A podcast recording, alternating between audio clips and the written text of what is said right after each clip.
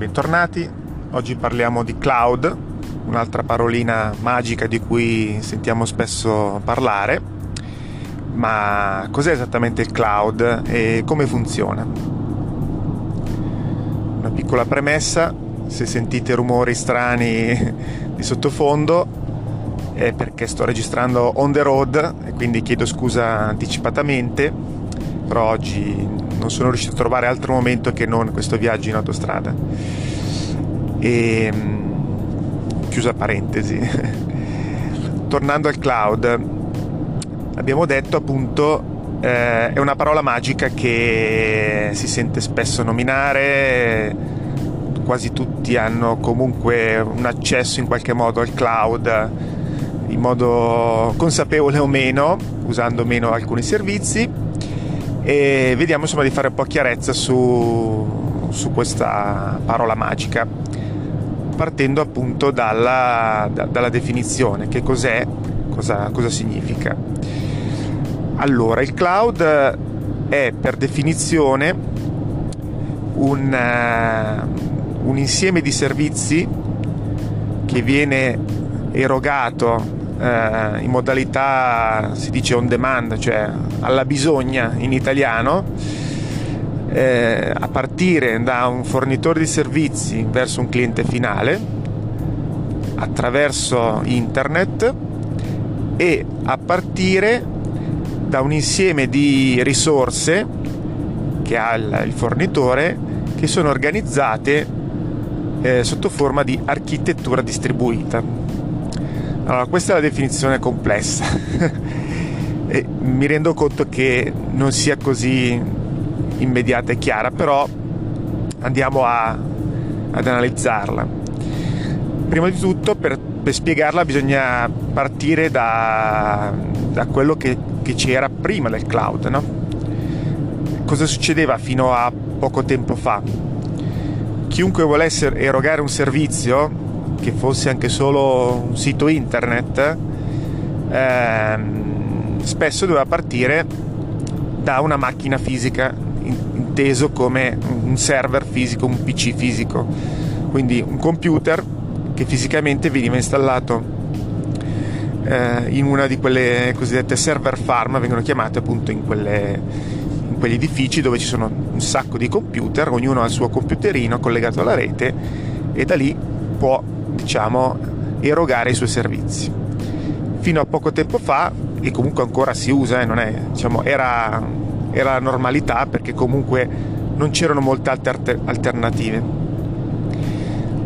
Dopo diciamo, questa fase, con l'evoluzione un po' dei servizi informatici, si è passato a, al concetto di virtualizzazione, nel senso che la capacità dei dischi, la capacità di memoria, la capacità di processore è diventata come abbiamo già detto molto ampia, molto grande e quindi eh, si è pensato di costruire delle macchine, degli insiemi di macchine che potessero erogare appunto quei servizi virtualizzando e dando ognuno un pezzettino. In realtà quindi noi non, usava, non usiamo più fisicamente la macchina per intero, diciamo così, ma viene suddivisa in tante piccole macchine appunto virtuali che vanno a occupare le risorse della macchina principale.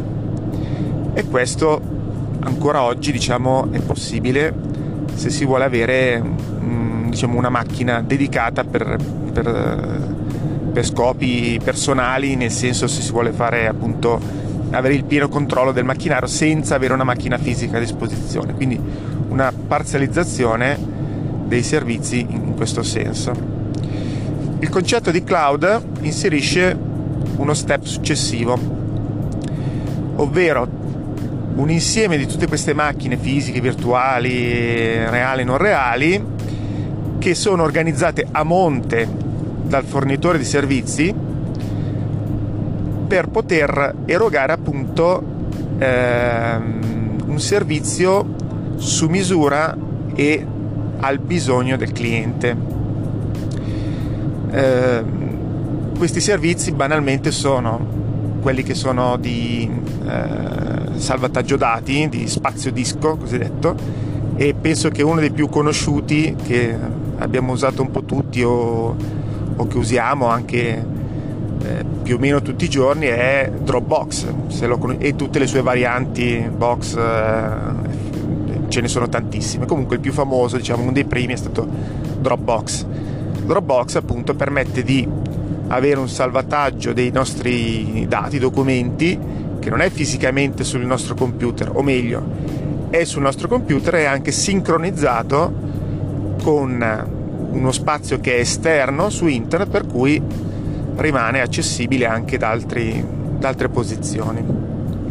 Stessa cosa è il, um, il drive di Google e, e, così via. E adesso non ricordo come si chiama quello di Microsoft e così via, ognuno ha il suo spazio disco.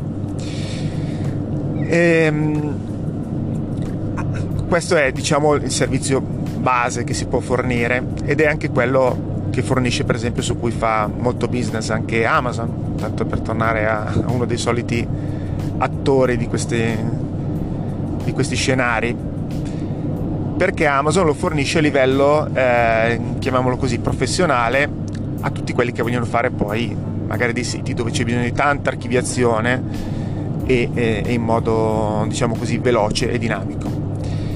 Qual è il vantaggio di usare questo spazio rispetto a, ad avere appunto una macchina fisica come dicevamo prima e che siccome a monte queste, queste macchine sono organizzate per lavorare come se fossero eh, diciamo dei grossi insiemi di macchine che collaborano è possibile in qualsiasi momento aggiungere e togliere ma normalmente si aggiunge macchine in modo da aumentare le, le capacità. Io continuo ad aggiungere risorse e queste risorse scalano fino a diventare virtualmente diciamo infinite ma nel senso perché comunque mh, hanno veramente pochissimi limiti verso l'infinito. Basta aggiungere dall'altra parte posso regolare come se fosse un rubinetto il flusso verso l'utente finale quindi dal momento in cui l'utente finale ha bisogno di più spazio lo chiede, lo paga in più in questo caso e gli viene dato più spazio senza che ci sia bisogno di configurare niente. Prima ne hai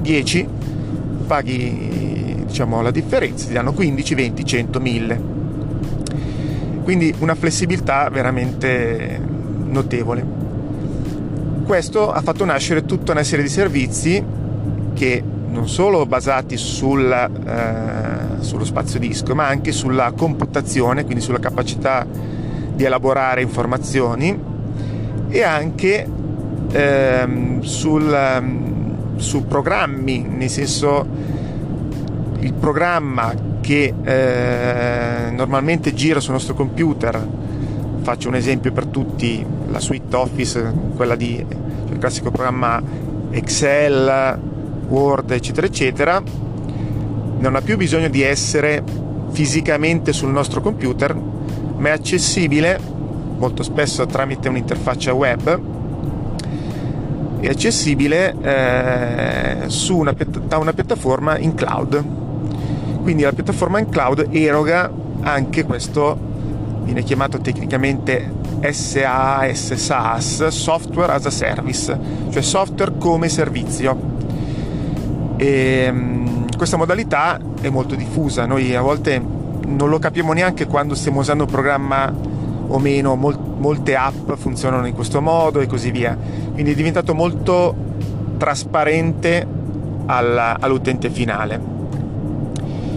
E, ehm, la realtà dietro è molto più complessa, tanto è vero che si può fornire appunto lo spazio, come abbiamo detto, il, eh, possiamo fornire un software o possiamo fornire tutta la piattaforma, cioè quindi più del software anche diciamo, l'hardware virtuale e quindi si chiama, di, si, si chiama platform as a service e così via. Tutte le varie declinazioni as a service. Tutto bene, tutto bellissimo? Sembra la soluzione a tutti i nostri problemi. Abbiamo capacità infinite, possiamo scalare all'infinito, eh, il tutto viene gestito da remoto, non abbiamo quindi problemi diciamo di configurazioni, eh, molto viene lasciato appunto alla, al fornitore dove preconfigura un po' tutto quello che ci serve e noi ci becchiamo il servizio finale. Diciamo che a livello teorico ehm, questa è un po' la soluzione a tutto, no? Tanti infatti la, la vendono un po' come soluzione a tutto.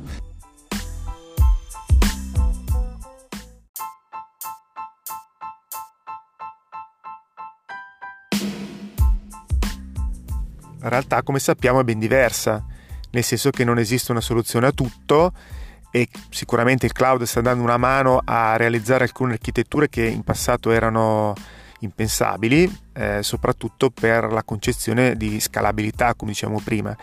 Eh, ci sono alcuni siti, servizi, faccio un esempio tra tutti, so, Instagram piuttosto che altri, che si basano su servizi cloud per gestire tutta la massa di informazioni, testo, dati, video e tutto il resto, che sono in continuo aumento e hanno anche dei picchi, nel senso che a seconda dell'ora del giorno e a seconda degli avvenimenti, eccetera, eccetera, possono avere dei picchi veramente enormi. E, ehm, in passato gestire questi picchi, come, come potete immaginare, magari i siti, quelli che fanno prenotazioni piuttosto che altro, ehm, gestire questi picchi era più difficile, nel senso che comunque bisognava avere a monte un sistema di macchine che andasse gestito e seguito per, appunto, per anticipare e seguire questi picchi.